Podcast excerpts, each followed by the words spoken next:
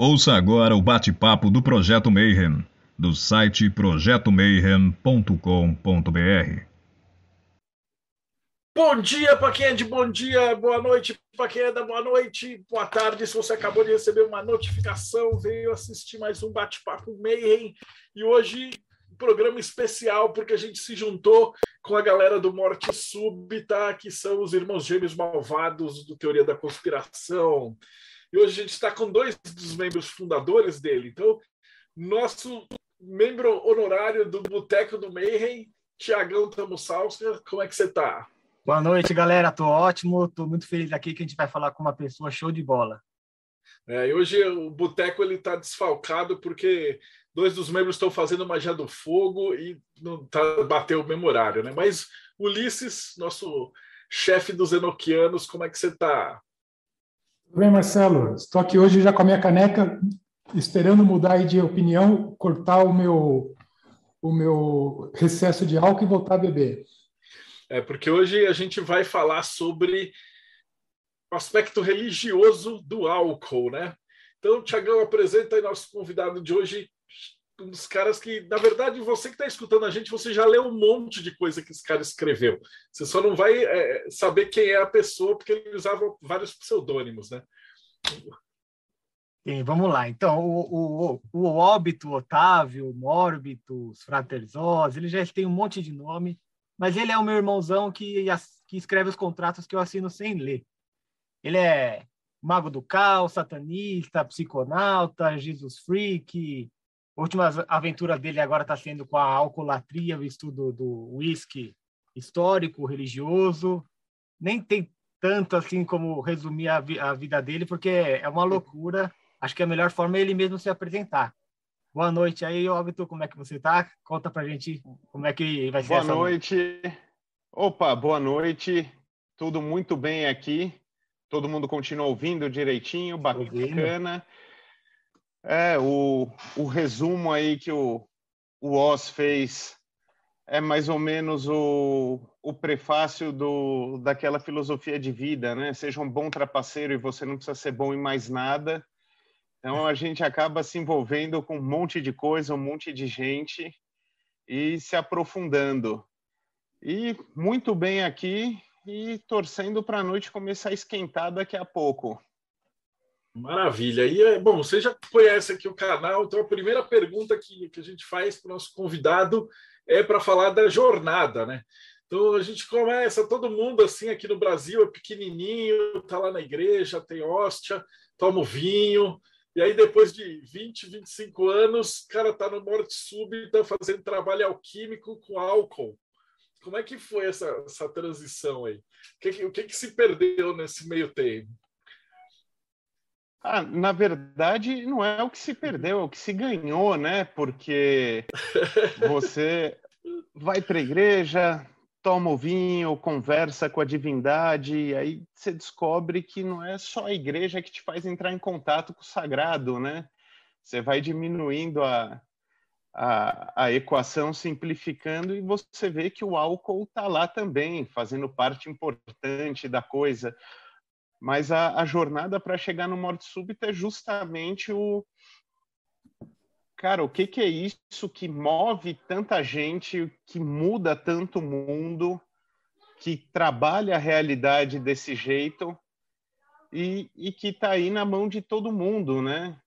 Seja o álcool ou Deus, vocês vão ver que daqui a pouco não tem tanta diferença. E aí a coisa é você começar a se sentir envolvido pelo mistério. E aí você começa a pisar aonde você tem um caminho para o mistério. Você está na igreja, você tem um mistério, tem um, um papo muito bom do Humberto Eco com o padre Maria, agora eu não vou lembrar o sobrenome dele, que o padre Humberto Eco questiona ele sobre religião e mulheres na religião, ele responde, cara, a religião não está aí para trazer igualdade, ela está aí para apresentar um mistério para as pessoas. Então, a, o caminho foi esse, aonde você tem um, uma interrogação cair de cabeça. E aí agora você está estudando alcolatria, né? Então, fica à vontade, é pra... A casa é tua. Você...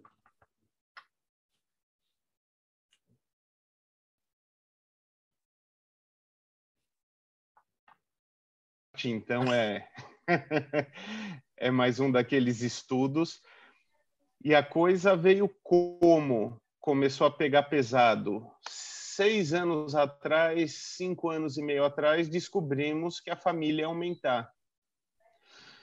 E aí, passaram uns meses, a gente descobriu que seria uma garotinha chegando. E aí começa aquela questão que todo futuro pai começa a ter, né? Putz, será que ela vai curtir beber? Será que ela vai gostar de beber uísque? Puta, que uísque ia ser legal comprar para beber com ela quando ela tivesse lá seus 15, 16 anos, etc. E comecei a pesquisar. E eu tenho um problema, o Morbitus, o Oz fala muito isso, que é eu não consigo gostar das coisas de um jeito normal. Então, que o uísque eu compraria para beber com ela começou a virar que o uísque eu faria para beber com ela e cai no como fazem uísque. 400 anos atrás a galera fazia, será que seria hoje? Eu consigo montar isso na minha cozinha? Consigo não montar? E quando você começa a ver a história do uísque, você começa a ver que, cara, estava dentro da igreja, estava dentro do mistério, estava dentro do islamismo. O uísque brotou de dentro praticamente da religião e do sistema de saúde que a gente tinha na época, né? O álcool, ele meio que sempre foi um remédio que calha de muita gente gostar de beber, é que nem o biotônico Fontoura que davam pra gente quando era moleque, ficava todo mundo de porre para ficar com fome e tudo mais. Então você começa a mergulhar e ver que o, não só o uísque, porque o uísque tecnicamente é só um destilado de um fermentado, mas que o fermentado sempre teve do nosso lado, a gente sempre teve na sombra dele. E aí fui chegando mais ou menos nessa apresentação que vocês vão ver. Muito bom. O, o, o biotônico, só para a galera saber, o biotônico Futura se marcou como produto americano porque foi era o único produto que passava pela lei seca. Então, o pessoal enchia a cara de biotônico Foltora mesmo quando dava para fazer. E antes do, antes do, do Alberto apresentar o, o, trabalho dele, só quero agradecer ele publicamente, porque graças a essa alcoolatria dele dos últimos dois anos, o Princípio Alquímica pelo menos cresceu três capítulos só por causa dele. Opa. Na parte de extração do mercúrio, que é o álcool, né? E o que dá para fazer com Sim. ele. Então, estou muito ansioso para ver sua apresentação. Oh, que legal. Então, vamos lá, vamos começar de trás para frente. Hoje, o que, que é o uísque? O uísque basicamente é um destilado de cereais que foram fermentados antes. Então, eles pegam qualquer cereal, moem, molham com água quente, joga levedura, aquilo vira um, um vinho, uma cerveja, e eles destilam dependendo do país que você está, você usa cereais diferentes. Nos Estados Unidos você tem o bourbon, que você pode usar centeio, o primeiro whisky americano, inclusive, foi de centeio. Você pode usar milho, você pode usar trigo, cevada e o que for. Na Escócia, você usa basicamente cevada, aveia, algum milho, talvez arroz. Irlanda também tem, a Irlanda destilava antes da Escócia, que é o resultado de uma briga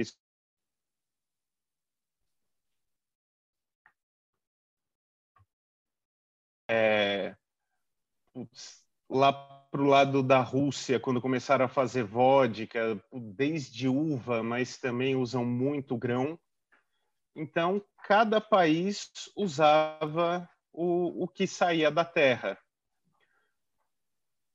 que você tem de single malt hoje seriam só grãos é, maltados de cevada vindo de uma única destilaria. Blend whisky é uma mistura de whisky feito em destilador de coluna, pode ser qualquer grão, misturado com single malt para dar gosto. Quando eu cheguei nesse ponto, começa a dúvida do como é que um cara vai pegar um monte de coisa, jogar na água quente, deixar aquilo fermentar por fungo, botar num alambique e depois beber e falar que é uma boa ideia. Só que isso começou a acontecer, aconteceu praticamente durante toda a Idade Média. Isso daí foram alquimistas que começaram a é, tentar produzir álcool para fins medicinais é, e, obviamente, acabar bebendo. E o nome do que eles tiravam do alambique era aquavita, a água da vida, ou aqua ardens, a água ardente, porque parecia água, era transparente, mas queimava. E quando essa água vita chegou naquela região da, do Reino Unido, traduziram para o whisky beta e resumiram para o whisky, que virou whisky, e é o que a gente tem hoje. Agora, perdão, o, esse caminho todo começa desde o século IX. Os árabes destilavam é, primeiro em alambiques simples de vidro e metal e etc. E eles não conseguiam álcool, porque eles destilavam vegetais, plantas, minerais, etc. Você tinha água de rosa, que era destilado de rosas, que servia desde tempero até remédio também e foi no século IX, um pouco, 100 anos antes do Avicena, que começaram a destilar vinho. E aí viram a potência do que tinha. Se foram os árabes que levaram para a Europa, se a Europa começou independente, isso a gente não tem ideia. A ideia é que o alambique, que foi criado por uma mulher, Maria Judia, Alexandria e, Maria, e tudo né? mais, Maria, batizou o banho-maria. Toda vez que vocês vão fazer pudim de leite, vocês estão seguindo uma tradição aí de milênio já, de um processo químico de colocar água, um objeto em cima, ferver aquilo e não vai passar de 100 graus, então você controla as reações químicas e tem o teu resultado. E a Maria criou aparatos feitos de cobre que você colocava líquidos metais ou que fosse dentro e aquilo podia virar ou virava de fato outra coisa. Não existem registros de vinho sendo destilado na época. Toma, papai. Obrigado, Eris. Olá. Vindo dar um oi. Você não tem registros, eu pelo menos não achei no que eu busquei de vinho sendo destilado, porque é só destilando o vinho que você consegue o uísque. O vinho ou a cerveja você tem entre 2% até 10, 15% de álcool. Quando vira o uísque, sobe para 90%. E depois eles reduzem com água. E você, dependendo da legislação, na Escócia o mínimo é 40%, no Brasil 38%. Old Date não é mais whisky, pelo amor de Deus, mas Old Date hoje é vendido a 38%. E esse é mais ou menos o resumo da história do whisky. Só que estudando isso e caindo para a alcoolatria, eu acabei indo para o álcool. E no mix do por que, que as religiões usavam isso. Então, eu vou começar com a apresentação agora não se assustem. Espero que todos se divirtam. Foi bem divertido. Ô, ô deixa eu aqui. perguntar uma coisa para você. O... Claro. Você falou que passou pelo pelos árabes, né, para chegar na, na, na América. E, e, tem uma bebida muito famosa nos países árabes que é o araque, né? Araque, que é o fermentado você... da uva. É por isso que e fala que é uma misturado com anis. Então, e a gente sabe que no Islã é proibido beber álcool. Era, essa era a minha pergunta. Eu estava esperando ele começar a apresentação para então, ver se então. ele passava e respondia. Pra, pra, aí a minha, ah, a minha dúvida. a minha dúvida é a seguinte. É a gente sabe que é proibido, sabe que passou por eles. Será que é por isso que fala, por exemplo, ah, esse cara é um, é um, um, um vendedor de araque? Porque é um muçulmano de araque, porque é um muçulmano que bebe escondido? Olha só que curioso, quando a própria palavra álcool é árabe O, a versão latina de álcool é aquavita ou aqua ardens. Álcool é árabe e eles chamavam de álcool qualquer coisa que saísse de um alambique, mesmo não sendo alcoólico, porque eles usavam para fazer aquele col, que era a maquiagem que passavam no olho, para pintar olho. Então, o álcool era qualquer coisa se popularizou como saísse do alambique. Quando eles começaram a destilar a uva, o vinho, misturar com anis, você teve o araque.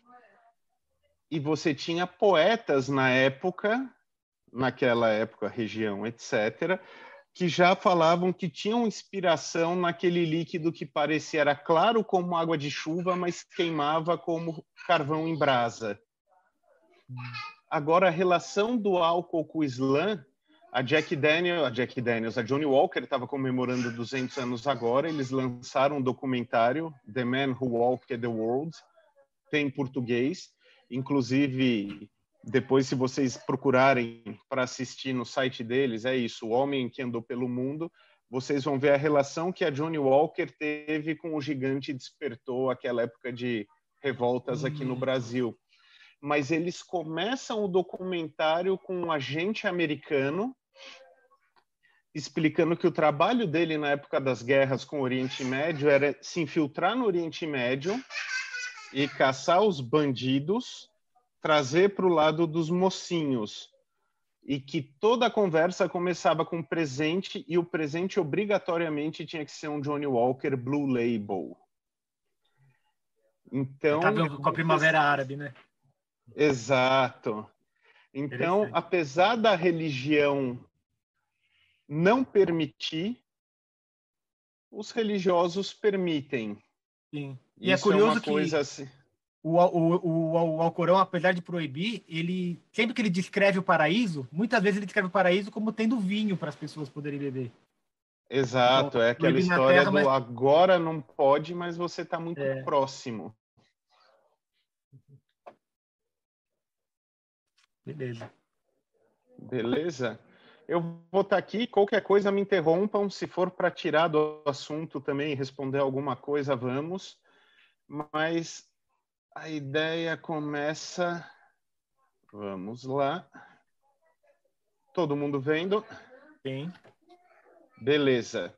Eu comecei com a ideia de pesquisar álcool e religião. E fui listando no cristianismo Cara, o vinho é usado como símbolo do sangue de Cristo. Mas isso acaba variando de região para região. No México, eles chegam a comemorar rituais cristãos com tequila e mescal, que são bebidas típicas.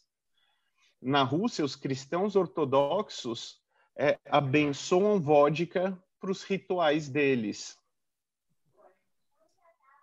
Deixa eu ver. Foi. Tem a ver no também judaísmo, com a destilação purificar, né? Tipo. Exato. Ouvi um Mormon falando isso uma vez. purifica. Não, a destilação não só purifica, como o termo inglês que existe equivalente no Brasil para o destilado é espírito. É. Em inglês, eles chamam bebidas alcoólicas de spirits. E aí você vê, judaísmo você tem o vinho, que eles usam em cerimônias como o Kiddush. No budismo, eles vão contra o consumo de álcool, mas eles acharam uma falha na lei e criaram o beber consciente, que é para acalmar, ajudar a acalmar a mente e poder entrar no estado de meditação. Obviamente não é sair tornando tudo, mas dá uns golinhos. E no budismo tibetano ainda você tem a kapala, que é uma taça feita de crânio, onde os é, Dalai Lamas mais experientes bebem uma mistura de água dentro do crânio e dizem que eles conseguem absorver o conhecimento daquela pessoa, pacificar espíritos zangados e até saber qual foi o karma da pessoa. Que tecnicamente, se você está bebendo do crânio dela, 80% do karma dela você já conhece ali, mas o shintoísmo religião chinesa é uma das que mais adora o álcool. O saquê é a mais sagrada das bebidas, é o licor dos deuses. No xamanismo, você tem o uso de álcool e alucinógenos para atingir o êxtase. No voodoo, você tem o rum como oferenda e como facilitador de entrada do espírito no corpo, que é meio primo, irmão, parente do candomblé, que você tem o, a cachaça como oferenda também, os Exus adoram cachaça, pagãos adoram vinho, cerveja, hidromel. E quando estava começando a correr da onde viria isso, o porquê disso, é, já um tempo atrás, a ideia veio de que o álcool não tem um papel só ritualístico. O álcool tem um papel social, ele é o camarada. É aquela história dos árabes aceitando Johnny Walker, mesmo sendo proibido. É como se ele fosse uma exceção para as regras. Perdão. Recentemente,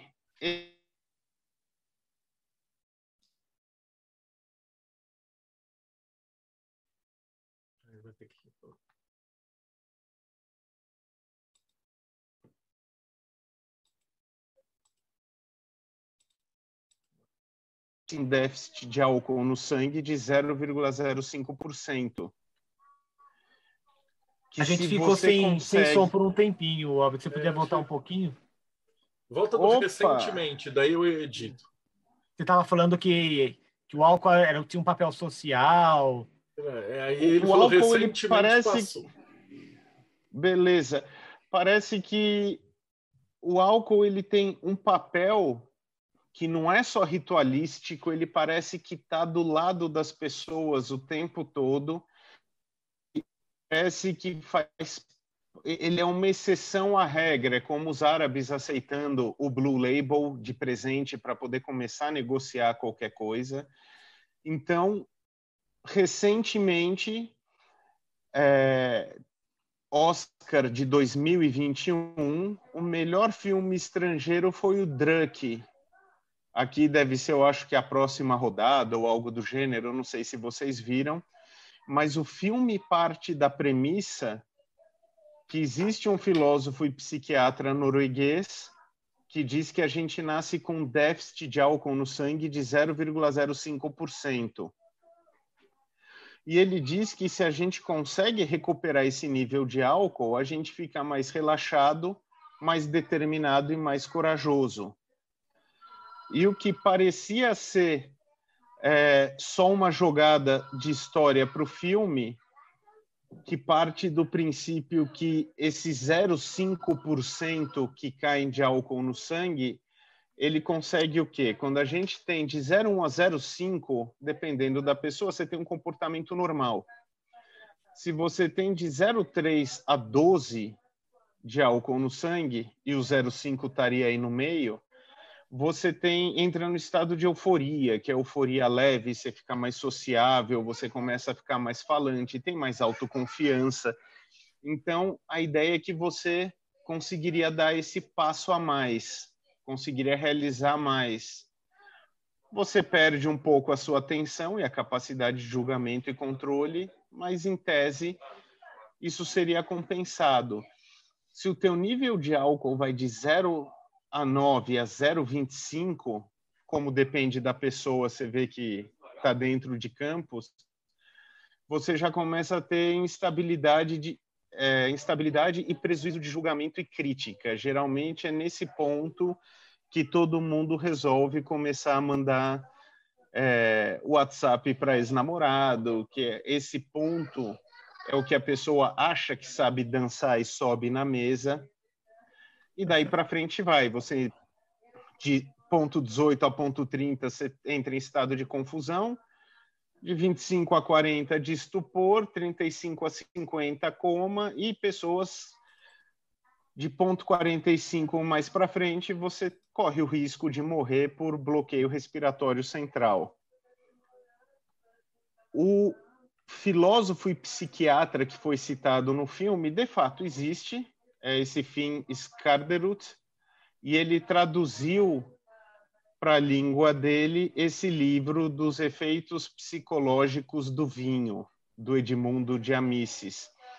O problema é que o filme se baseia nele dizendo que a gente nasce com essa com esse déficit e ele fala que ele de fato escreveu isso na introdução, no primeiro parágrafo, que depois de um ou dois copos a vida fica muito boa e a gente pode levar a pensar que a gente nasceu com esse déficit, mas ele correu para dizer que no parágrafo seguinte, no resto, ele rejeita a teoria, que é o que começa a fazer pensar por que que a gente tem esse problema de puta, não, encher a cara é legal, mas espera, vamos com moderação. A moderação vem rápido, vem um freio, ela breca a gente.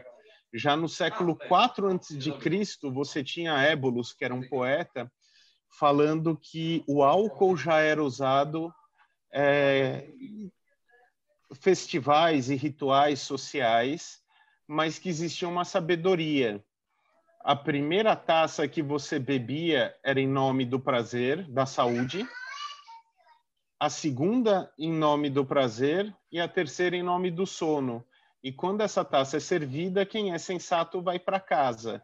Já que se você continua bebendo, a quarta taça já não é nossa, pertence à violência, a quinta ao tumulto, a sexta à bebedeira, a sétima aos olhos negros, a oitava à polícia, a nona as dores de barriga e a décima a loucura é o remesso de móveis. Remesso de móveis. É cara, olha, olha que, interessante, dois... cara. Aquela, eu lembrei daquela carta do Riderweight, né? Do, do, do, do, quatro de taças, que o cara tá sentado e estão oferecendo a quarta taça pro cara e ele, ele não quer. Exatamente. Pô, tem tudo a ver com esse poema, cara. Você... Até, até o desenho cara... que é feito, né? Será que ela. É... Bom, isso, isso deve ter sido conhecido dela, assim esse poema, né? isso já tem há 2.500 anos atrás. A gente acha que a, o ser humano evoluiu muito nesses últimos milênios e tal. Você vê que isso daí é um fim de final.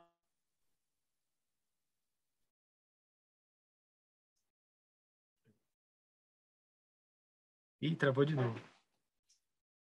Ele foi dar o segredo dos Illuminati, aí ele trava é. mesmo. Mas é interessantíssimo, né? Porque ele está sentado, ele tem as três taças que saúde. ele toma. Exato.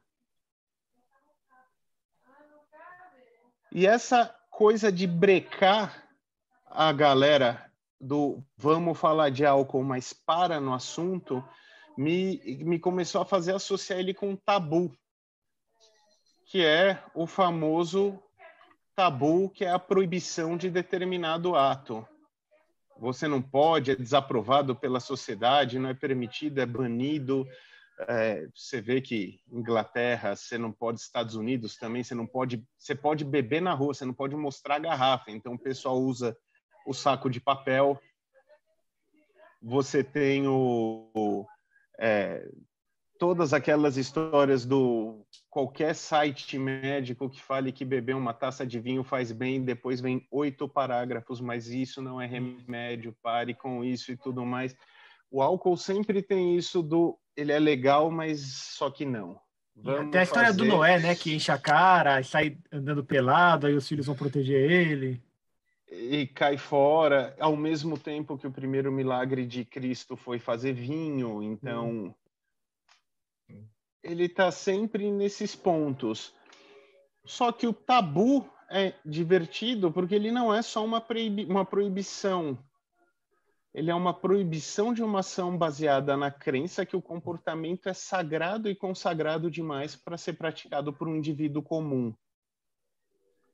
É como você querer olhar dentro da arca da aliança, é como você querer fazer alguma coisa porque você não está pronto, tanto que se a gente voltar a incesto, parricídio, canibalismo, assassinato dentro de tribo, que são tabus quase universais,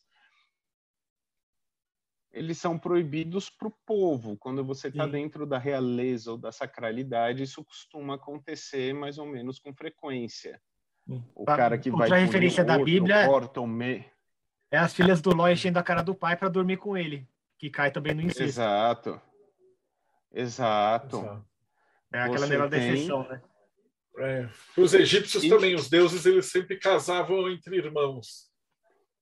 E a realeza do Egito Deuses, também, né? que eram considerados deuses. Então, é uma coisa que, para o ser humano, parece que não pode, porque é uma coisa sagrada demais.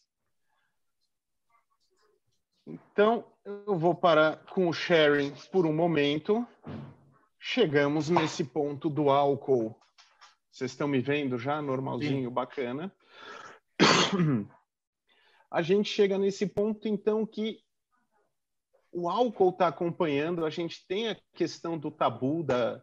é, o- dentro da própria Bíblia, você tem várias menções de álcool. Eu fui ver isso atrás para fazer um, um estudo de barris, para ver se havia menção de barril lá, para descobrir quando foram inventados. Então, você tem muita bebida o tempo todo, mas tem uma linha que você chega que você não pode cruzar. Na medicina moderna, você tem o mínimo aceitável você não pode cruzar. O cara que criou a frase do a gente ter esse déficit do 0,5, ele dedicou meses depois a desmentir essa história. Parece que quando você lida com isso, você está tocando uma coisa que você não pode ir além. Então, eu comecei a fazer uns cálculos. Se a gente pega um belo whisky, 60%, e a gente calcula mais ou menos um cara do meu tamanho, e a gente enche um copo mais ou menos assim, isso daqui, se absorvido e digerido, joga para cima do 0,05%. E o organismo absorve álcool muito rápido. Então, vamos ver o que, que o, o álcool, em tese, tem a dizer para a segunda parte urra, da apresentação. Vamos voltar para a tela. Bochecha quentinha já, o bichinho entra rápido. Primeira coisa que eu quero dividir com vocês, momento Palmirinha, são três receitas. Eu estou colocando aqui, depois a gente pode compartilhar isso. O primeiro é o pão bapir. É, essa receita foi levemente adaptada para os dias de hoje, então tem um pouquinho de malte defumado aqui. É, desculpa, salivando bastante. Tem um malte defumado, não tinha antigamente. Se você quiser usar malte base, isso daqui você compra em qualquer loja de acessório de cerveja. Meio quilo de farinha integral, 600 gramas de mel. É bem fácil. Você moe o malte, mistura com a farinha, o trigo e o mel, vai jogando água até dar o ponto de pão, faz umas massinhas mais ou menos do tamanho dessas daqui, dois centímetros e meio de altura, põe para assar a 180 graus até ficar com a beiradinha dourada, tira, corta ele em fatias, assa novamente até endurecer o interior e ele ficar dourado. Separa isso. Vinho de tâmaras. Você precisa de 1,6 kg de tâmara que vende no mercado. Mistura com 4 litros e meia de água. Pica as tâmaras direitinho, coloca num saco de musseline, saco de algodão, consegue achar fácil.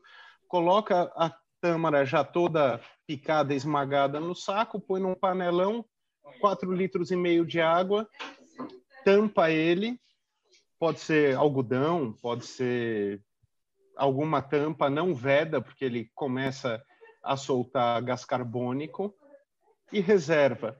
Essas duas primeiras receitas servem para cerveja de Ninkasi. O que, que você vai precisar? 2 quilos de malte, metade defumado, metade base. Se quiser ser fiel, usa tudo base. Um quilo e meio de pão que você já fez. 700 gramas de casca de arroz. 4 litros de vinho de tâmaras, que você já fez. 700 gramas de mel. O que, que você vai fazer? Hoje você faz o, o, dia, o vinho de tâmaras. daqui a dois dias, você faz o pão bapir, vai ser o dia 3.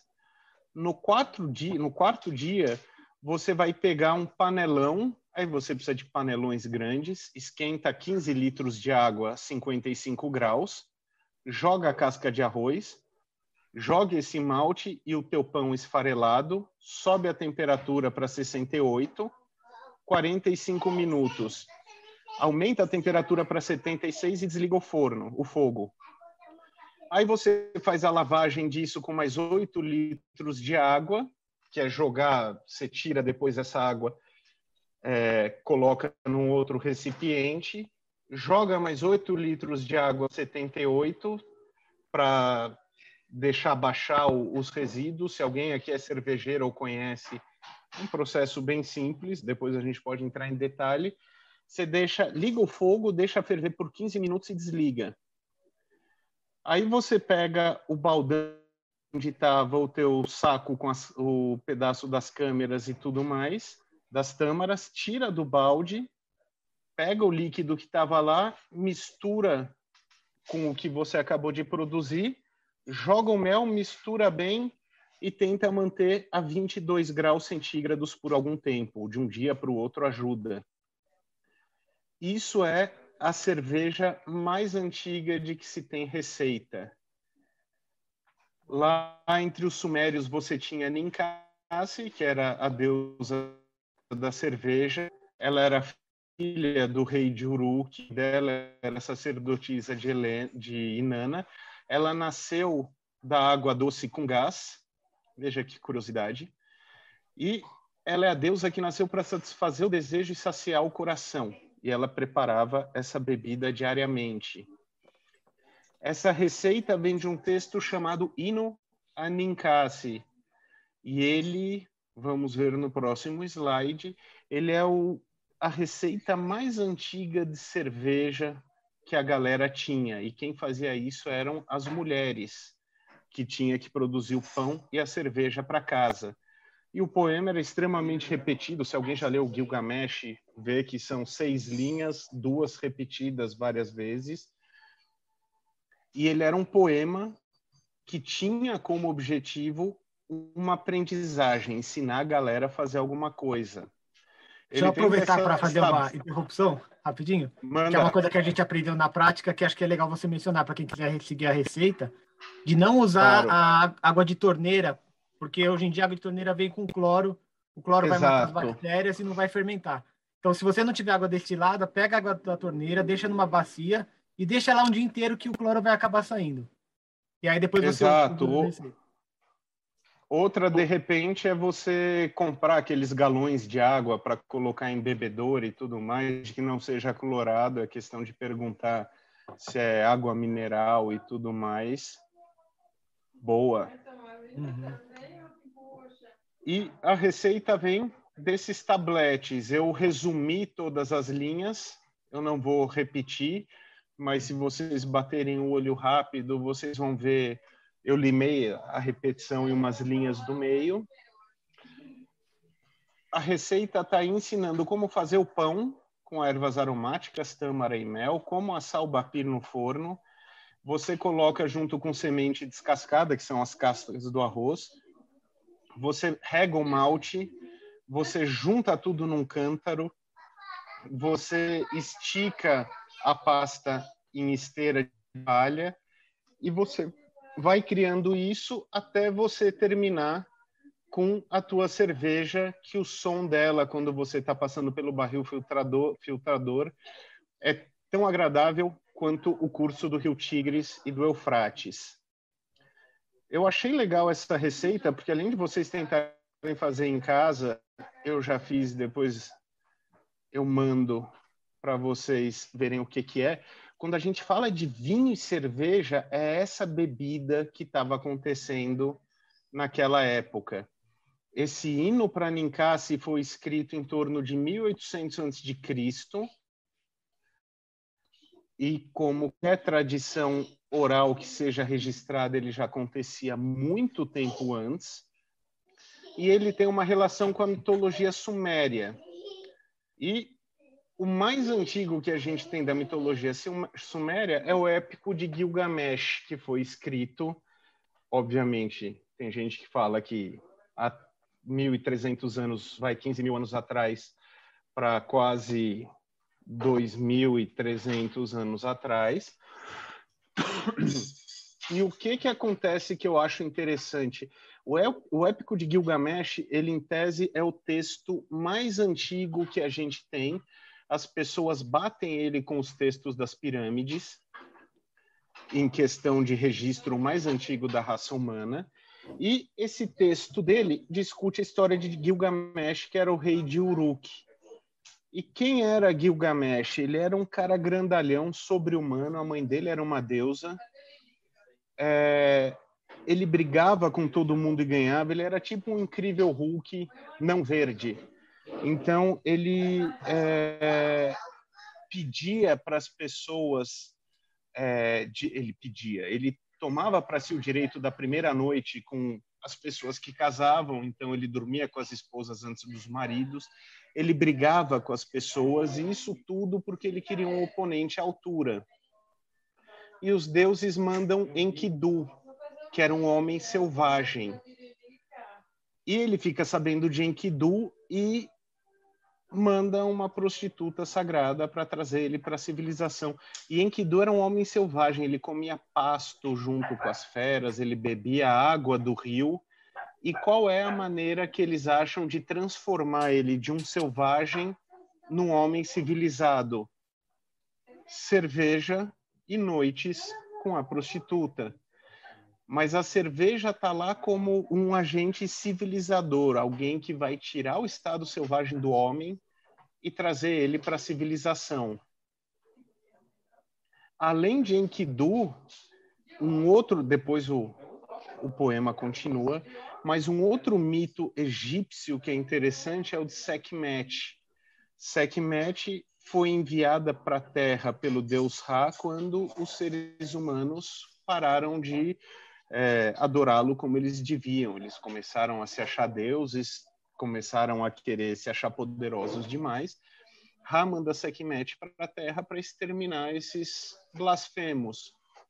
E ela sai destruindo todo mundo e matando todo mundo. E ela ganha um gosto e um prazer pelo sangue tão grande que depois que ela termina de matar as pessoas que ela tinha que matar, ela continua matando todo mundo.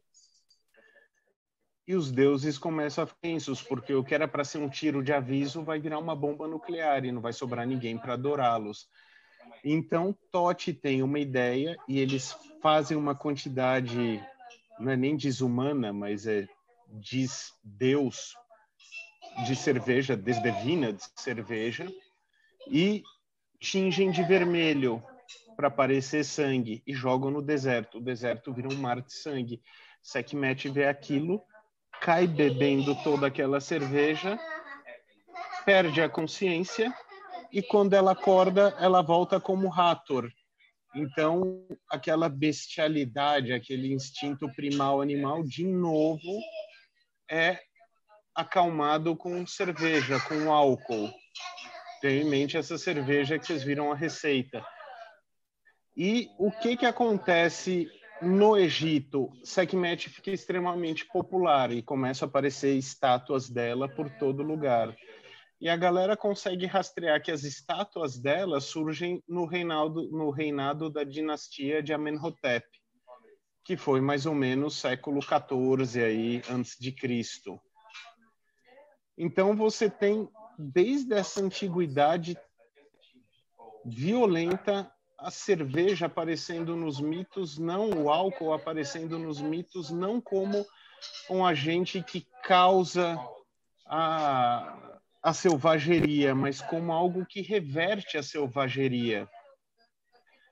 E aí a brincadeira começa a ficar interessante. Eu comecei a mergulhar em antropólogos, cientistas e pessoas que foram atrás da origem do álcool. Se quiserem interromper ou perguntar alguma coisa. Não, pode mandar. Beleza. Desde quando o álcool está entre nós? Se a gente for ver a história dos seres humanos, Há dois milhões e meio de anos atrás, é, o Homo habilis, que é o nome que significa pessoa habilidosa, evolui do Australopithecus, que significa um macaco do sul. Há 400 mil anos atrás, os neandertais, que eram os nossos primos evolutivos, surgem e se espalham pela Europa e pela Ásia. De 300 mil a 200 mil anos atrás, aparece o Homo sapiens, que somos nós, e de 50 a 40 mil anos atrás, os homens modernos chegaram na Europa. Então, nós, enquanto macacos sem rabos andando por aí, temos 2 milhões e meio de anos, um pouco mais, mas é onde o pessoal costuma bater o martelo. E o álcool? Aonde estava o álcool nisso? É engraçado a gente pensar que a história toda religiosa cristã judaica começou com o fruto de uma árvore, porque aonde tinha uma fruta, a primeira fruta que caiu no chão e começou a apodrecer, virou álcool. O álcool é a fermentação do açúcar por fungo. O fungo vai lá, come o açúcar e libera gás carbônico e etanol. O etanol é o álcool que a gente bebe que tem dentro da cerveja, que tem dentro do vinho, que tem dentro do uísque. Então é interessante pensar que o álcool nunca precisou de seres humanos para existir.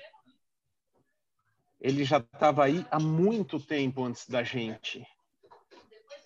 Há 120 milhões de anos atrás, a gente tem o surgimento dos primeiros frutos na Terra.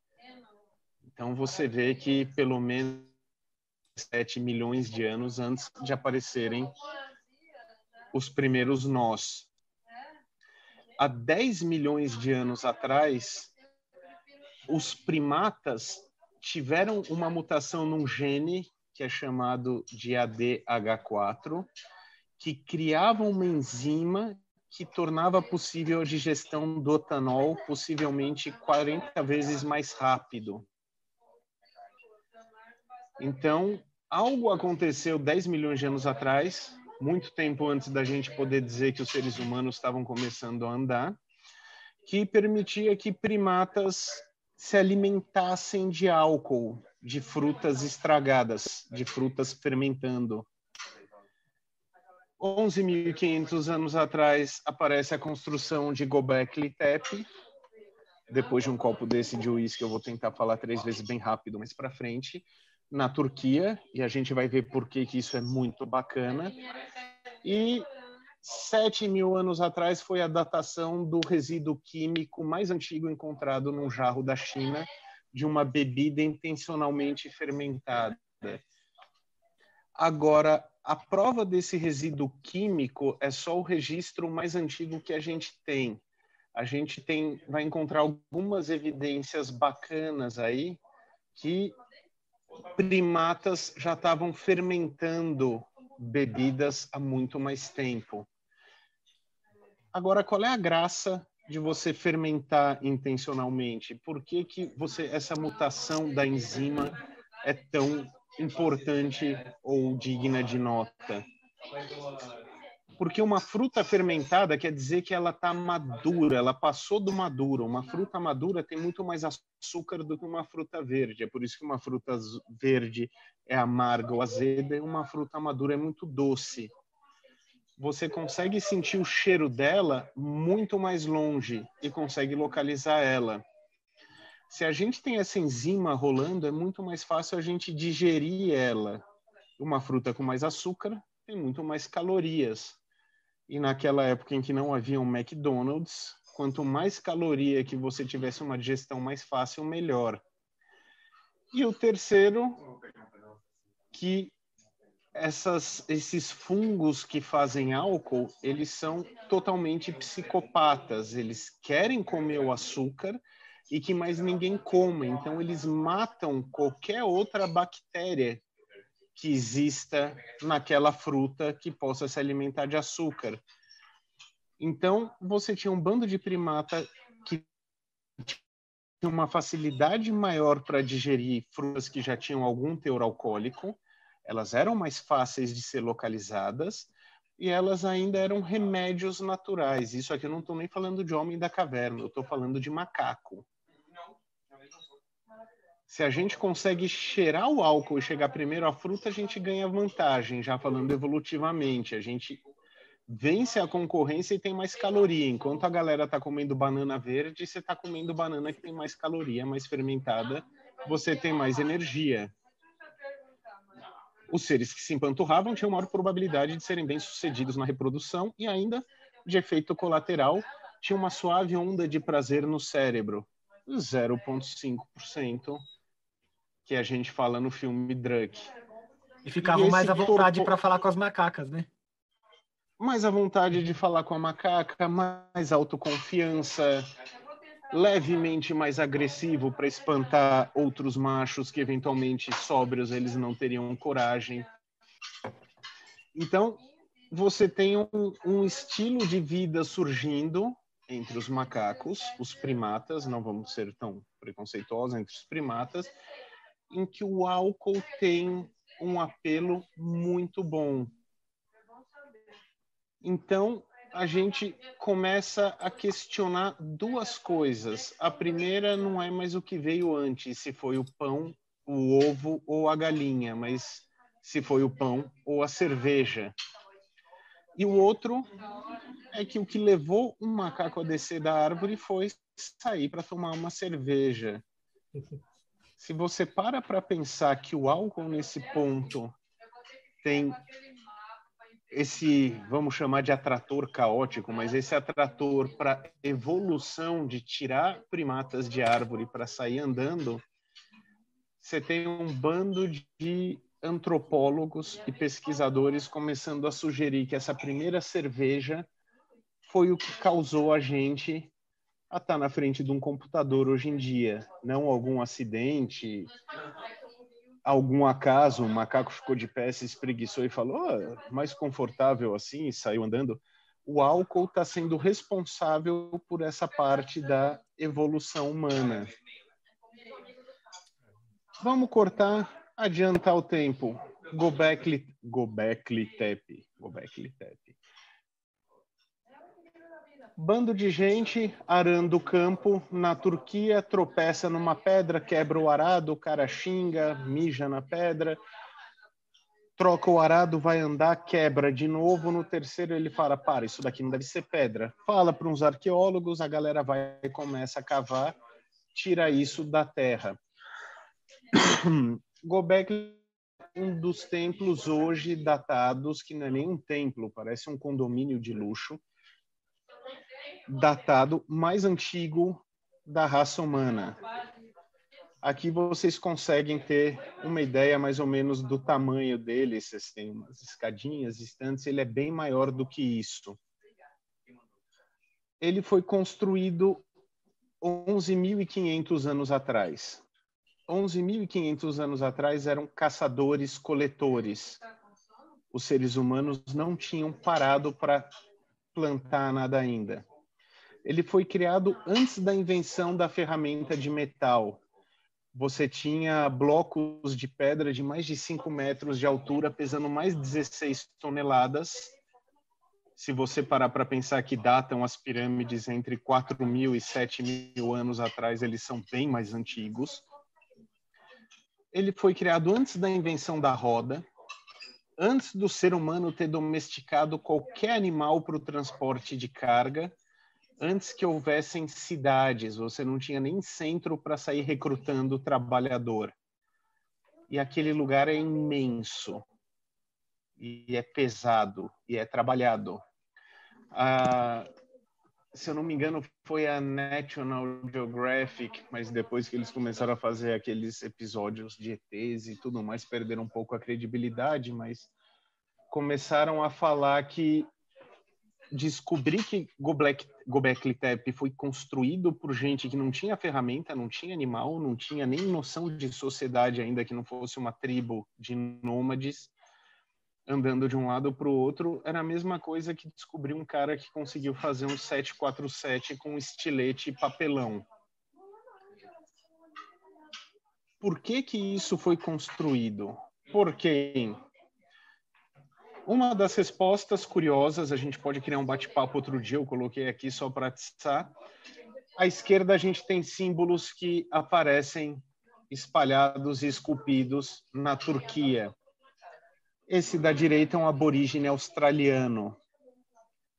Mesmo símbolo, se vocês procurarem Gobekli Tepe e aborígenes australianos, vocês vão ver que os animais esculpidos eram animais totens da Austrália, vocês vão ver símbolos de clãs australianos lá e ninguém sabe explicar como um foi parar no outro ou como aborígenes australianos que hoje moram no deserto, um povo que tem aquele tipo de evolução tecnológica, teria construir, conseguido construir esse templo. Outra coisa, não havia povoado por perto. Eram só coletores nômades que chegavam a viajar mais de 100 quilômetros para chegar lá. Hoje ele é tido como o início da sociedade organizada no Neolítico. E ele era um lugar de culto religioso.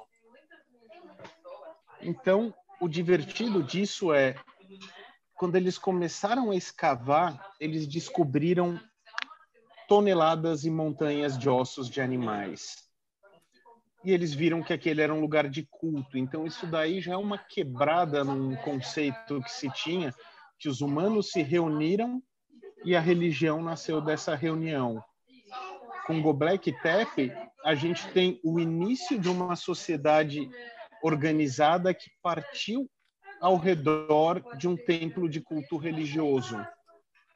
A religião vindo antes da sociedade, das cidades e de qualquer agrupamento de humanos. Vamos fazer uma pequena linha do tempo. 200 mil antes de Cristo, Homo sapiens aparece. 7 mil antes de Cristo, a gente tem a primeira prova da existência de bebida alcoólica na China. De 6 mil a 5 mil, começam a fazer vinho de uva no Irã de 4 mil a 3 mil prova de cerveja sendo feita. 3 mil antes de Cristo surgem as civilizações na Mesopotâmia e no Egito que começam a fazer a produção industrial para a época de vinho e cerveja. 2000 antes de Cristo, os cananeus, os fenícios e os gregos começaram a disseminar a vinicultura no Mediterrâneo. Entre 2000 e 1000 você tem cacau fermentado em Honduras, que era um vinho de cacau. Em 1000 antes de Cristo você tem os médicos de Salermo usando as tecnologias árabes, talvez por causa dos árabes ou em paralelo criando as primeiras bebidas espirituosas da Europa. Em 1516 a lei alemã de pureza da cerveja. É o, o Gobekli Gobekli Tepe, ele está muito antes da primeira existência, da primeira prova de bebida alcoólica na China. Ele era um templo religioso que ninguém sabe como que aquilo foi construído. E aí a galera começou a escavar. Opa, volta. O que que eles descobriram? É um monte de não eram barris, mas de vasilhames que cabiam centenas e centenas de litros de... e descobriram restos de substâncias químicas que diziam que eles estavam fazendo cerveja aqui dentro. A quantidade de carcaças de animais que tinham em volta sugerem que muitos animais eram levados lá para o abate, mas não tinha nenhuma casa perto, não tinha nenhuma fazenda. A história que começou a aparecer para os caras era eles criavam grandes festivais e quem ajudasse a construir o templo enchia a cara e comia carne. Você ainda não tinha agricultura, você não tinha nada a cerveja ainda era produzida de gramínea. O pessoal pegava plantas, deixava surgir o fermento, misturava com cereais naturais tudo mais, é tipo a história do joga na água, que nem as tâmaras, aquilo fermenta e você tem uma bebida. Hoje, muita gente acredita que a cerveja era o atrativo, já que você consegue caçar um animal em qualquer lugar. Eram grupos caçadores e coletores. Para tirar a galera do caminho e levar para aí, além da carne, você tinha cerveja para beber também. Então, não só o álcool nos fez descer da árvore, como o álcool foi responsável pela criação da noção de sociedade humana, pessoas de tribos diferentes trabalhando para um único objetivo, que era criar um templo religioso, sem ferramenta, sem rodas, sem animais. Essa ideia do álcool está puxando a humanidade da árvore para hoje em dia não é só a ideia de que o álcool deixa a gente alegrinho, o 0,05%. É, em tal base no norte da Síria, uma escavação alemã descobriu uma coisa interessante. Você tinha naquela região um bando de casas, era um condomínio na frente do rio Eufrates, e houve um incêndio violento na época, 3.400 anos atrás. E isso foi um horror para quem morava lá no dia do incêndio, mas foi meio que muito interessante depois para os pesquisadores, antropólogos, etc., porque quando um incêndio desse tamanho acontece, todo mundo larga o que está fazendo e sai correndo. Então, quando eles descobriram as casas, eles viram que tinha é, casa com panela no fogão, tinha casa com equipamento de costura na cama. Eles conseguiram recriar mais ou menos o que o pessoal fazia no dia a dia. E eles viram que em cada casa, em cada casa, geralmente perto da porta da frente, você tinha um pote de barro para 200 litros. Aqueles potes grandes que eu falei de Gobek Tepe era coisa de 600 litros para cima numa casinha normal, você tinha já lá um pote de barro de 200 litros cavado no chão, cheio de crosta de oxalato. O oxalato você consegue enchendo ele de alguma coisa doce e deixando fermentar para fazer cerveja. Cada casa daquela região tinha uma nano cervejaria dentro. Por que, que a galera tinha isso. Não era só pelo barato que o álcool dava. Então, até agora, o álcool tirou a gente da árvore, até agora, o álcool criou a primeira sociedade humana e as pessoas continuavam consumindo ele. Porque o que, que acontece? O etanol, como eu disse antes, ele é produzido por leveduras como uma forma de guerra química. O fungo ele libera gás carbônico e etanol porque o etanol mata qualquer concorrência que vai querer comer o açúcar que eles estão comendo. E esse efeito antimicrobiano beneficia o consumidor. Então, cerveja, vinho e bebidas fermentadas, se você pegar toda a história da Grécia, toda a história do Egito, eram usados como remédio. E não só remédio para beber. Você passava em cima de remédio, você usava como shampoo, se você tinha caspa, esfrega cerveja. Se você tinha CC, esfrega vinho. É, se você está deprimido, bebe. Se você está com tosse, bebe.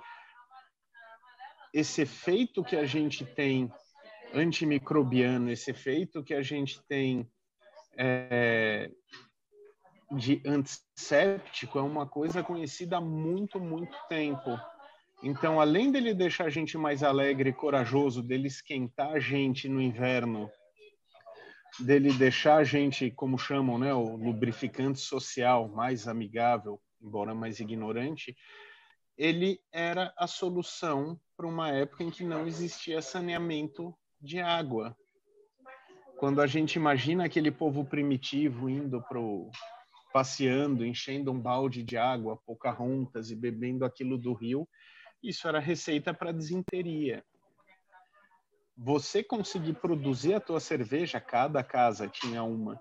Você conseguir beber aquilo, independente da quantidade de álcool que tinha, era garantia de que você tinha líquido no corpo. E já é aquilo, você fica cinco, seis dias sem comer. Quanto tempo você fica sem ingerir água? Era o jeito que a galera tinha. Em Roma, quando eles fizeram os aquedutos, o aqueduto era para levar água de um lado para o outro, não para deixar água potável.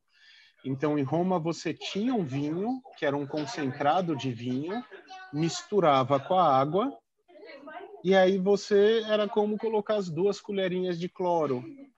Mata o que tem nela e a água fica saudável para beber. Pode ser o concentrado de vinho ou a cerveja.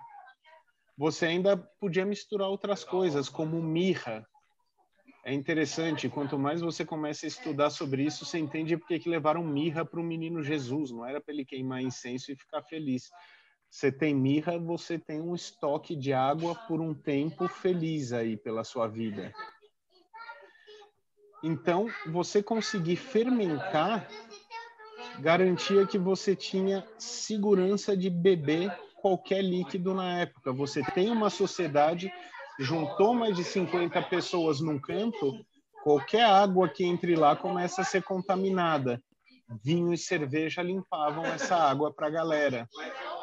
Então o álcool tira da árvore, o álcool cria a sociedade e o álcool ao mesmo tempo garante a tua saúde convivendo com outras pessoas da tua espécie.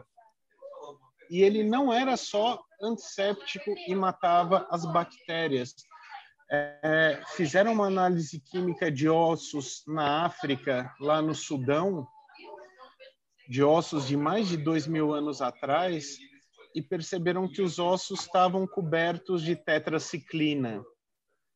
Tenha em mente que a penicilina, que é o nosso antibiótico de estimação, foi descoberto em 1928. Dois mil anos atrás, eles destilavam, eles fermentavam grãos de cerveja e aquilo virava antibiótico e a galera estava tomando aquilo como remédio, sabendo ou não, obviamente, quem bebia aquilo vivia mais tempo, quem não bebia morria, mas você tinha antibiótico vindo da cerveja há dois mil anos atrás. Então não era só vamos beber vinho e cerveja porque é mais saudável. Vinho e cerveja em muitos lugares virava remédio. Isso aí bate até com aquela ideia que tem em algumas mitologias de que. Acho que na, na grega tem mesmo, de quando. Ou será que é na nórdica? De quando a pessoa tomava hidromel, os deuses eram imortais, por que tomavam hidromel? Exatamente, nórdico. O pessoal de Odin e Cia. E a ideia é o quê? É... Agora, fazer uma pausa para quem ficou curioso. A cerveja, se você fizer ela não tem dióxido de carbono, não tem lúpulo e ela não é filtrada. O truque é, de, se alguém fizer isso, diminuir as quantidades, quem não tiver balde de 40 litros, usa filtro de café, mas ela é uma bebida muito interessante, porque ela fica ácida e doce, ela parece uma mistura de pão com suco de maçã, e se você bebe ela, você está bebendo a coisa que tirou a gente da árvore e trouxe para uma live hoje por exemplo. Essa foi a ideia da apresentação e do álcool falando que quando eu comecei com a ideia da alcoolatria era não só o que que o álcool faz para fazer o ser humano atingir o ponto religioso dele, mas cara, e se foi o álcool que trouxe a gente para cá? É, Quando você e... começa. Manda. E num, num, estado tão, tão forte assim de álcool, com certeza ele devia ser usado para alimentar o fogo também, né? Que, então, que é, são as primeiras divindades. Ele tem uma relação aí de, de você conseguir alimentar o fogo com esses espíritos, né? o, o interessante é que é isso: o fogo nunca foi barato. Porque você tem região que tem muita floresta, ok, você derruba uma árvore, você faz fogo de árvore, mas as árvores acabam.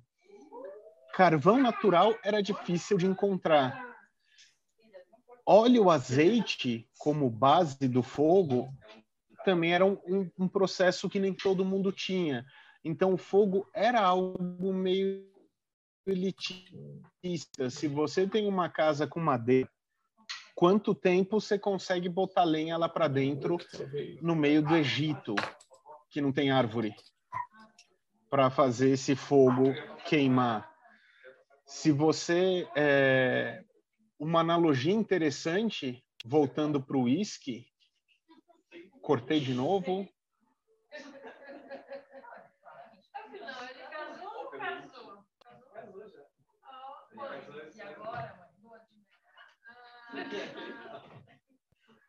Olá, olá, olá. Eu tenho quase certeza. Eu acho que ele queria uma, uma desculpa para ir para casa dos pais.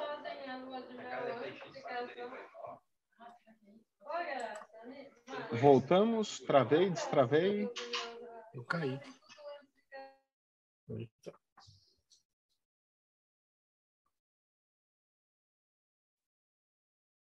Vamos lá, cadê o. Caiu todo mundo? Caiu todo mundo, Ixi, Tá voltando o recorde. Cadê o Otávio? Depois eu edito. não tem Opa. problema. Voltei Tá com a aqui. câmera. Eu desliguei porque estava travando, não sei se era a câmera. Vou ligar de novo. Pronto. Só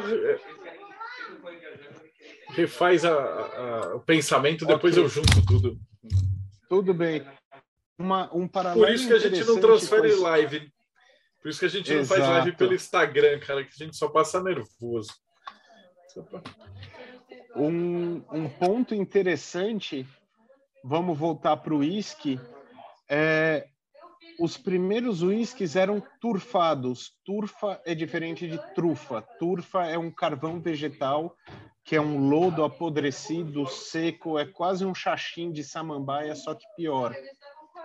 Que o pessoal usa, porque se você começa a cavar o chão da Escócia, que é um lugar que só chove, você acaba achando ele, ele é combustível ele não esquenta muito e faz muita fumaça. Então, todas as casas eram enfumaçadas, tudo era defumado, e eles usavam aquilo para secar a, a cevada quando ela estava germinando.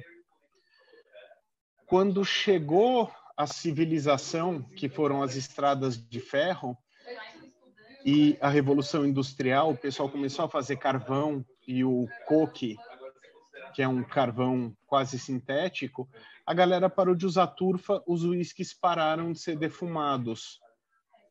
Algumas regiões que não recebiam trilho de trem continuaram defumando uísque, que é Ayla, até hoje.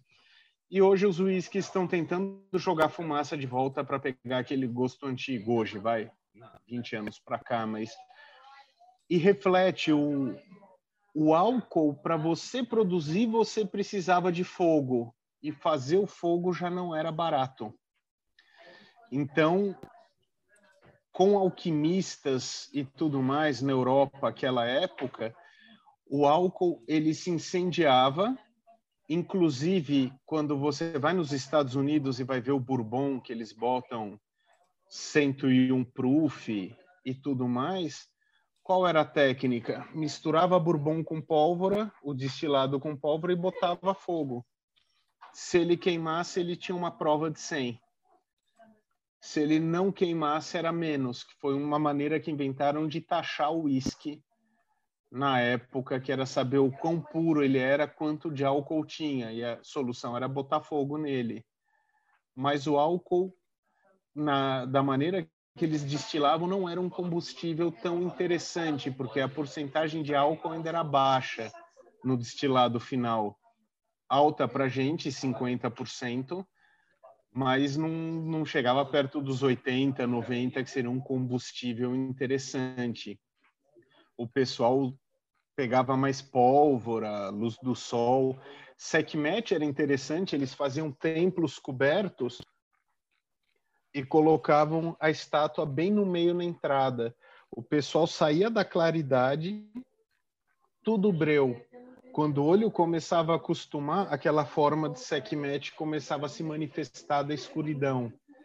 Então, até o fogo para essa galera da época era algo meio contraprodutivo, né? Os vikings queimando os mortos e tudo mais. Mas ainda o fogo é uma coisa que a gente conquistou há muito tempo, mas até recentemente ele era bem caro para se conseguir. É, é, muito interessante essa, essa história de coevolução que você contou do, do álcool, da humanidade crescendo junto com o álcool, e particularmente interessante para mim é a questão da, do álcool na alquimia, e, e particular ainda na alquimia Sim. europeia, porque tem muito a ver com aquilo que Paracelso falava, de que a natureza chega até um certo ponto, e a partir daí ela pode ser aprimorada. E o destilado é justamente isso, né? É você pegar o fermentado e melhorar ele. O... Aí eu queria que você contasse um pouquinho para a gente, se você estudou alguma coisa dessa parte da história, e, e até na questão da, dos alquimistas mais especificamente ainda dos alquimistas cristãos. Como é que foi essa, essa evolução? O vinho e a cerveja existiriam até hoje se o meteoro não tivesse caído na Terra e acabado com os dinossauros. Se não tivesse um ser humano vivo, a gente ia ter vinho e cerveja acontecendo naturalmente. Água da vida, álcool ou qualquer nome que dê, é o resultado do ser humano começando a trabalhar. Como eu disse, vem tudo do destilado, do fermentado. As pessoas descobriram maneiras melhores de fermentar, as pessoas descobriram como fermentar em maior quantidade, a como domesticar, vamos dizer, o fungo, a levedura, para conseguir produzir cada vez mais álcool se você vai ver o vai fazer uma cerveja em casa, esquenta a cevada maltada. O malte é importante porque quando a cevada começa a brotar, ela libera enzimas que ajudam a, que, a quebrar o transformar o amido dela em açúcar. A cevada come. Todos aí? Beleza. O, por isso que o uísque usa muito maltado, por isso que cerveja usa muito maltado, porque quando você malteia o grão, quer fazer ele germinar, ele vai fazer o trabalho para você. Então, o álcool que você consegue daí costuma ser 5% por litro a 8, 7%, se for muito bom. E esse álcool, ok, um vinho que é de uva ainda, que é bem mais doce, chega ao que 12, 15%, você consegue concentrar. O que, que acontece? Vamos voltar para a escola italiana, escola médica. O pessoal começou a usar o álcool, que já usava como anestésico, antisséptico, tônico, revigorante, etc. E eles começam a jogar no raio do alambique, que veio da descrição de Maria Judia, que os árabes estavam desenvolvendo, e se você for ver, Alexandria era um centro de comunicação com o Oriente, com a África, com a Europa, com toda aquela região. Quando a gente fala que com incêndio perdeu tudo, de fato, é, a gente não tem os registros históricos, mas aquele conhecimento continuou e quem teve contato com ele foi. Então, se a escola é, de Salerno, na Itália, que a lenda diz que foi fundada por um judeu, por um árabe, por um africano e por um cristão. Você veja o mito das filosofias se juntando. Ou foi uma galera que se juntou e começou a tirar, eu tenho esses livros, essas informações, recriaram alambiques, foi de lá que veio a primeira receita europeia do vinho sendo destilado em álcool um álcool bem mais forte. E a escola era frequentada por civis e religiosos. E quando o Império Romano adota o cristianismo como religião e depois o Império Romano cai, aquela religião dele vira a Igreja Católica Romana, vira uma entidade própria, que tem o seu objetivo de vida, que era salvar o ser humano. Eles iam salvar a alma eterna do ser humano, eles iam salvar a mente do ser humano e iam salvar o corpo do ser humano, físico mental e espiritual. E a igreja toma para si o objetivo de ensinar, curar e doutrinar. Um alquimista, na época, era. A gente chama hoje de alquimista, mas era um estudioso. A igreja tinha muitos. A igreja começa a criar, por exemplo, quando surgem os beneditinos, se eu não me engano, os beneditinos criaram, cara, mais de dois mil hospitais pela Europa. Os jesuítas começaram a criar escolas pela Europa toda. Hoje a gente tem educação por causa dessa galera. Então, quando você tinha uma igreja, automaticamente, dependendo do tamanho, óbvio, você tinha uma escola, um hospital e um templo religioso acontecendo.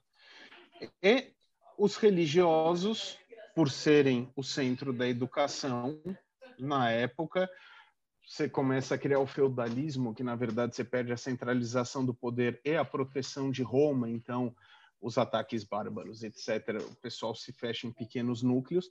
A igreja ainda é que nem a internet da época aonde você tinha um católico, você tinha troca de informação uhum. acontecendo.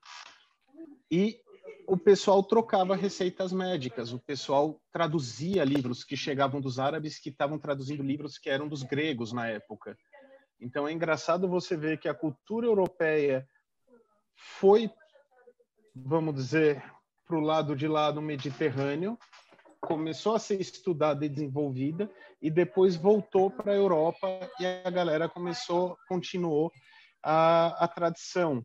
Por isso que dizem, pode ter sido paralelo, pode ter sido independente, pode ser que não.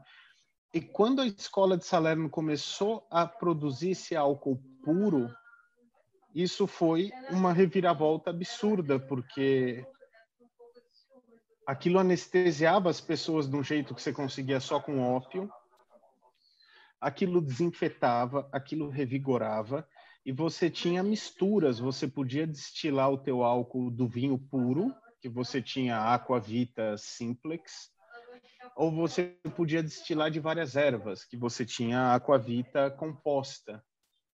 A simplex é a bisavó de todos os espíritos. Whisky, vodka, aquavite, o araque e por aí afora. A Aquavita Complex é todos os campares, amarenas e tudo mais, os drinks e aperitivos saíram daí.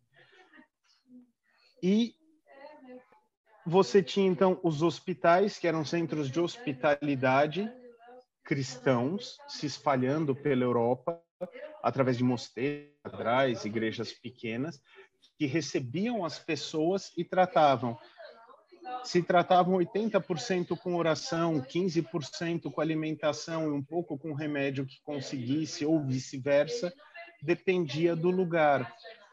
Mas os monges começaram a produzir os remédios. Você tinha a cerveja, você tinha o vinho, e vamos lá, vou dar um pulo agora enquanto você onde tinha cristão, você tinha tratamento médico, possivelmente você tinha um alambique enfiado lá dentro, você tem Gutenberg começando a aparecer com a prensa dos tipos móveis. E a galera começa a imprimir livro feito louco, explicando como destilar, como criar o seu alambique, como fazer o álcool da melhor maneira e isso começa a movimentar a Europa, porque daqui a alguns séculos a gente vai ter uma revolução industrial acontecendo, que é quando a destilação vai para um nível absurdo. Mas como o Império Romano conquistou basicamente a Europa inteira até a Inglaterra, vamos dizer,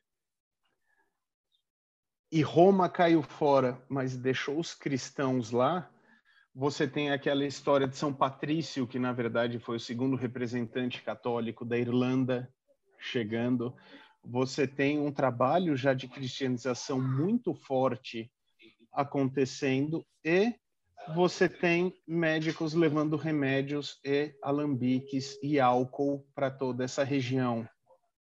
É, um, um, dado curioso sobre o. Porque hoje em dia tem muito, muita denominação protestante que é contra o álcool, né? E é curioso você ver que a história do cristianismo está ligada com a história do álcool. Eu perguntei isso uma vez para um pastor metodista e ele falou que a gênese disso está lá na, resolução, na Revolução Industrial, porque na época de Lutero e companhia, eles bebiam Sim. mesmo. A, a, grande crítica que eles tinham na época é porque o pessoal estava usando os grãos que podiam alimentar os pobres para fazer vinho para os ricos. E essa era, essa era o que pegava na época. E aí, nas igrejas da, da época, metodismo em diante, que são as últimas igrejas protestantes históricas, o vinho passou a ser assim, meio demonizado. Mas a, a Gênese estava aí, em usar o grão para produzir bebida para os ricos em vez de fazer comida para os pobres. E o divertido disso é que quando Henrique VIII não consegue ter um filho homem e quer se divorciar, a igreja vai contra.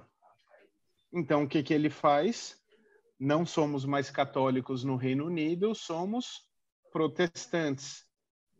Então, ele acaba com todas as igrejas e mosteiros que era um repositório de monges que destilavam e agora tinham sido expulsos de casa e não sabiam o que fazer. E você tinha um bando de fazendeiro que já fazia cerveja. E esses monges começam a chegar e. Cara, eu, eu consigo levar isso para o próximo nível. Então, o protestantismo ajudou a popularizar a bebida destilada. Hum. Otávio, mas em paralelo a isso tudo, a galera do campo bebia, e obviamente os caras bebiam até cair, eventualmente tinha uma, uma reação enteógena ou uma visão, ou, alguma coisa que. Sempre. Estaria relacionada com isso, né? O álcool sempre teve esse, esse estado alterado de consciência.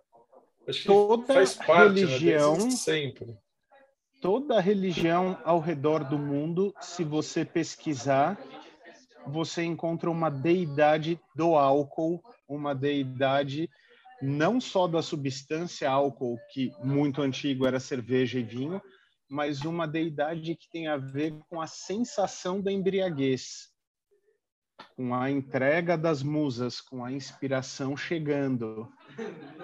Então, uma coisa legal do paralelo disso é você tinha o mais famoso, que eu imagino que todo mundo pense, são os bacanais, que eram os rituais de Baco. Você tinha o, o que o Oz falou, o hidromel, os deuses são eternos por causa do hidromel, os deuses tinham por causa do, da bebida que eles bebiam. Eles tinham a ambrosia deles e falavam que os deuses não comiam pão por isso eles eram imortais. Você tem uma ligação do álcool com a imortalidade nesse ponto, até curiosamente paralelo, se você vai conservar partes de cadáver, você usa formol, álcool e por aí afora para prolongar a coisa. Mas toda religião você tinha, vamos dizer, a parte teológica, que seria, vamos dizer, a parte das leis, e você teria a parte esotérica, que é a parte do êxtase. Os derviche, por exemplo, não necessariamente bebem, mas eles entram em êxtase. Os xamãs, quando eles vão fazer a consagração dos tambores, eles lavam o tambor com cerveja, enchem a cara, ficam malucos, porque é o portal, é aquela história do não sei se são 0,05%, mas você passou de uma taxa, tua mente abre, a alcoolatria é o, a questão do voodoo, por exemplo, você bebe o álcool, o rum, para facilitar a entrada do espírito, você receber essa inspiração que está vindo de fora. Cara, você não tem uma história clássica europeia que você Robin Hood, você tem o Frei Tuck, todas elas você tem um, um católico muito ligado à bebida e na escrita sempre vai haver uma apologia de Deus através da bebida. Você o tem Robson, o... o Robson comentou aqui que na China tem os oito imortais e um deles é o bêbado. É um ponto interessante. Você tem na cultura pop o Jack Chan chegou a fazer alguns filmes que eles associam com o Rei Macaco e tudo mais, você tem um deus que está sempre bêbado. Ele está com uma moringa em cada mão, cheia de saque, e ele nunca está sóbrio. Você tem uma escola de luta baseada no, no bêbado. Os movimentos, se vocês procurarem no YouTube, é, o, a luta bêbada, o macaco e tudo mais, o cara tá sempre rolando como se ele tivesse bêbado. Você tem uma filosofia inteira em cima. Óbvio, você tem lá no Oriente, tem o shintoísmo, o pessoal bebe para espantar demônio, para trazer alegria, saque por tudo que é lado, e eles associam com a iluminação. Se você está no estado 100% do tempo embriagado. Eu ia comentar algumas coisas que ele comentou, eu acabei perdendo a oportunidade de falar um pouco, mas realmente aqui na Ásia, inclusive as oferendas dos deuses nos templos shintoístas, todas são feitas com álcool. Uhum. O se eu não me engano, é... se eu não me engano, esse deus aí do, do, do bêbado da, da China, ele também produz a bebida que deixa os outros deuses bêbados, eh, deixa os outros deuses imortais também, igual nos nórdicos, não é verdade? É verdade. E, e só para já volto a palavra para você, só para complementar, não perder a meada do que o Alberto estava falando, que essa alcoolatria, ela migrou para a alquimia também de uma forma intelectualizada. Porque quando você lê num tratado alquímico falando que vai extrair o mercúrio de uma planta, sempre que fala de mercúrio, mercúrio é o álcool. E ao contrário do enxofre, que é particular de cada planta, o álcool, o mercúrio é universal. O, é o mesmo mercúrio para todas as plantas, é o mesmo mercúrio para todos os homens. Então ele tem essa, coisa agregadora, assim, que nem se você juntar álcool com óleo e água, ele vai misturar o óleo e a água. Se você juntar álcool com homem e uma mulher, vai misturar o homem e a mulher também. Então é essa, essa, esse poder de dissolver, de misturar, de tornar uma coisa só, eu acho que foi intelectualizado pelos alquimistas desse jeito. E ele baseia toda a parte de perfumista nisto, né? Porque você põe as ervas, escolhe, separa diferente planetária, seja qual for, mas no final é sempre você vai misturar com álcool para fazer a, a poção no final. Exato. É fato, eu sou perfumista e faço isso praticamente todo dia também. Oh, o cara tem um passaporte da alegria no trabalho. Mas é, o álcool ele tem. Se você pega a história dos perfumes, o, a primeira base de perfume que usavam antes era óleo os perfumes de antigamente eram muito parecidos com pomada, era um azeite. É o que o muçulmano ortodoxo começa... usa ainda. Exato.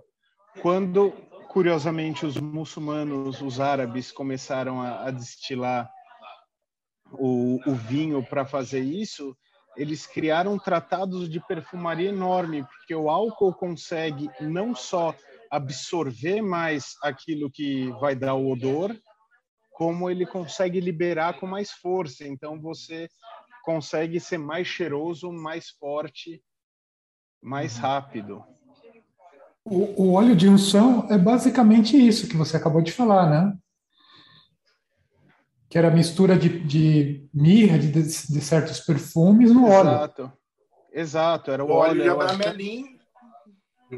Exato a base era o você tem vamos dizer elementos é, eu esqueci o nome do é um que baleias produzem âmbar. Eu acho que é âmbar também não é o mesmo âmbar da pedra mas âmbar almíscar exato. Você tem substâncias que eram usadas e se você volta de novo na história do perfume era aquilo o perfume apesar de ser popular, tudo que a gente fala, nossa, que nem o Oz estava falando, usavam o, a comida que podia ser dada para o pobre para fazer o vinho do rico, mas naquela época, pobre e rico bebiam vinho. A gente vê no Egito que os, os perfumes eram usados pelas castas sacerdotais, mas também eram usadas pelo povo. É, a gente tem muito, vamos dizer, historicamente, pontos dessa segregação do perfume, do álcool, da maquiagem e tudo mais, mas sempre foi uma coisa que todo mundo percebia. Você tinha, óbvio, maior qualidade, menos qualidade, mas o perfume era usado tanto que você tem os incensários, você tem mitos judaicos que, por acender uma brasa de, de incenso um demônio consegue se libertar e tudo mais. Isso tudo está ligado muito com esse sutil do que é o perfume, o álcool. Hoje nós classificamos uh, dois produtos na perfumaria: o óleo essencial, que é com óleo, e a fragrância, que é com álcool. Mas, de qualquer maneira, eles são feitos da mesma maneira, só mudando o ingrediente. Álcool. Você tem o perfume que passa a ser substituído pelo álcool. Você tem a bebida que antes era é, só o fermentado e passa, que é uma coisa dessa alquimia que o Oz falou que é muito forte. Você precisa ter, vamos dizer, uma arrogância muito grande de achar que você pode mudar a natureza desse jeito e ir lá e mudar. Então você tem essa galera produzindo álcool a partir, tipo, a natureza te leva até o vinho. E você consegue transformar 15% em 90%. Você pega o que era sagrado antes e você leva para um nível que não existe. O pessoal não tinha nem como pensar na época. E mais doido ainda que desde o sagrado até o mais profano, porque você tem aqueles vinhos de presidiário também, né? Exato. Que a galera faz não, não vinho presidiário... A vida acha o meio. A não, vida acha eu... o meio, o álcool acha o meio, né, cara? Eu lembro a época que eu vi essa história de vinho de presidiário, beleza, vamos fazer no bidê, porque eu não vou usar na privada, mas você faz aquilo, cara, deixa pão mofar, joga com água, com tangue, com suco de laranja, o que for, o ser humano vai achar um caminho para para ter o álcool lá do lado conversando com ele. Até em Matrix, numa terra desolada, encontraram um meio de fazer algo. Exato. Não, é uma coisa tão louca que, por exemplo, você tem a, a Casa dos Comuns, os parlamentares ingleses, você tem a galera que fornece o uísque para eles. O cara que escolhe o uísque é abstêmio. Ele escolhe só no perfuminho.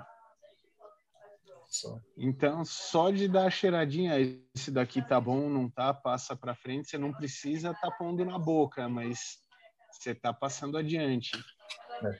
E em ordem iniciática a gente também tem, porque na Inglaterra o rito que eu, que eu passo, a gente tem um, para no meio do rito e vamos tomar um esquinho, depois voltamos para terminar a sessão.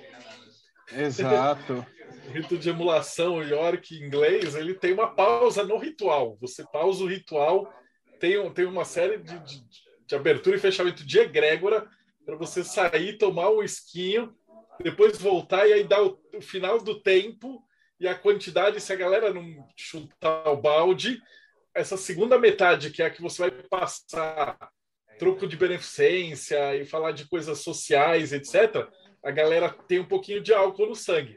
E aí dá aquela uma horinha que vai passar tudo, e a hora que você sai, ele passa o efeito. Isso, claro, se os caras não chutarem o perigo e tal.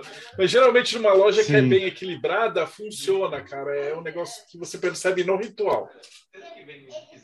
Não, lá na pré-proibição, se eu não me engano, 1800 e cacetada, perguntaram para um político também lá do, daquela região extremamente religiosa dos Estados Unidos, lá para o Kansas, Texas, eu não lembro agora, mas já querendo puxar que, que você acha de, do álcool e da proibição? Você sempre tem as sociedades dos abstêmios e tal.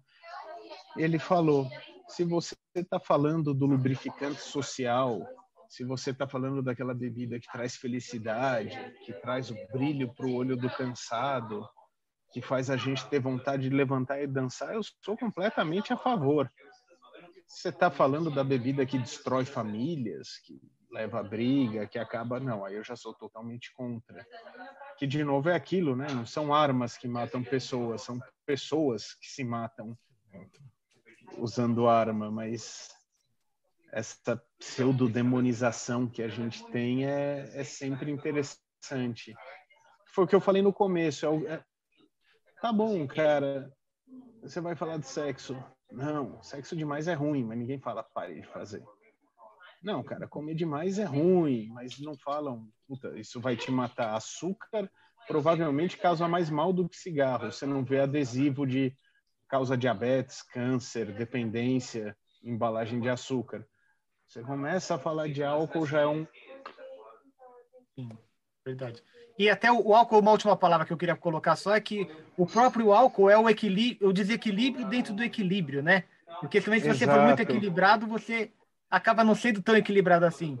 E, e, e tem até aquela, aquele mandamento, não sei se é do Torá ou se é do Talmud, que fala que na noite de Purim, o judeu tem que beber até não conseguir distinguir mais o bem do mal.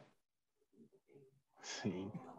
Não é? Então, o, o próprio o próprio desequilíbrio que o álcool dá é uma forma de equilíbrio também, se você fizer do jeito certo. Ah, quando desliga o, todos os teus sistemas de sociais, de julgamento e tudo mais, é aquilo, ele vai te levando ao mesmo tempo que ele vai te livrando de todas as amarras, ele vai te botando no estado que você também não é mais capaz de andar agora que você está livre. Mas esse mergulho às vezes te dá uma clareza que te leva para lugares novos. Você tem o shintoísmo, como eu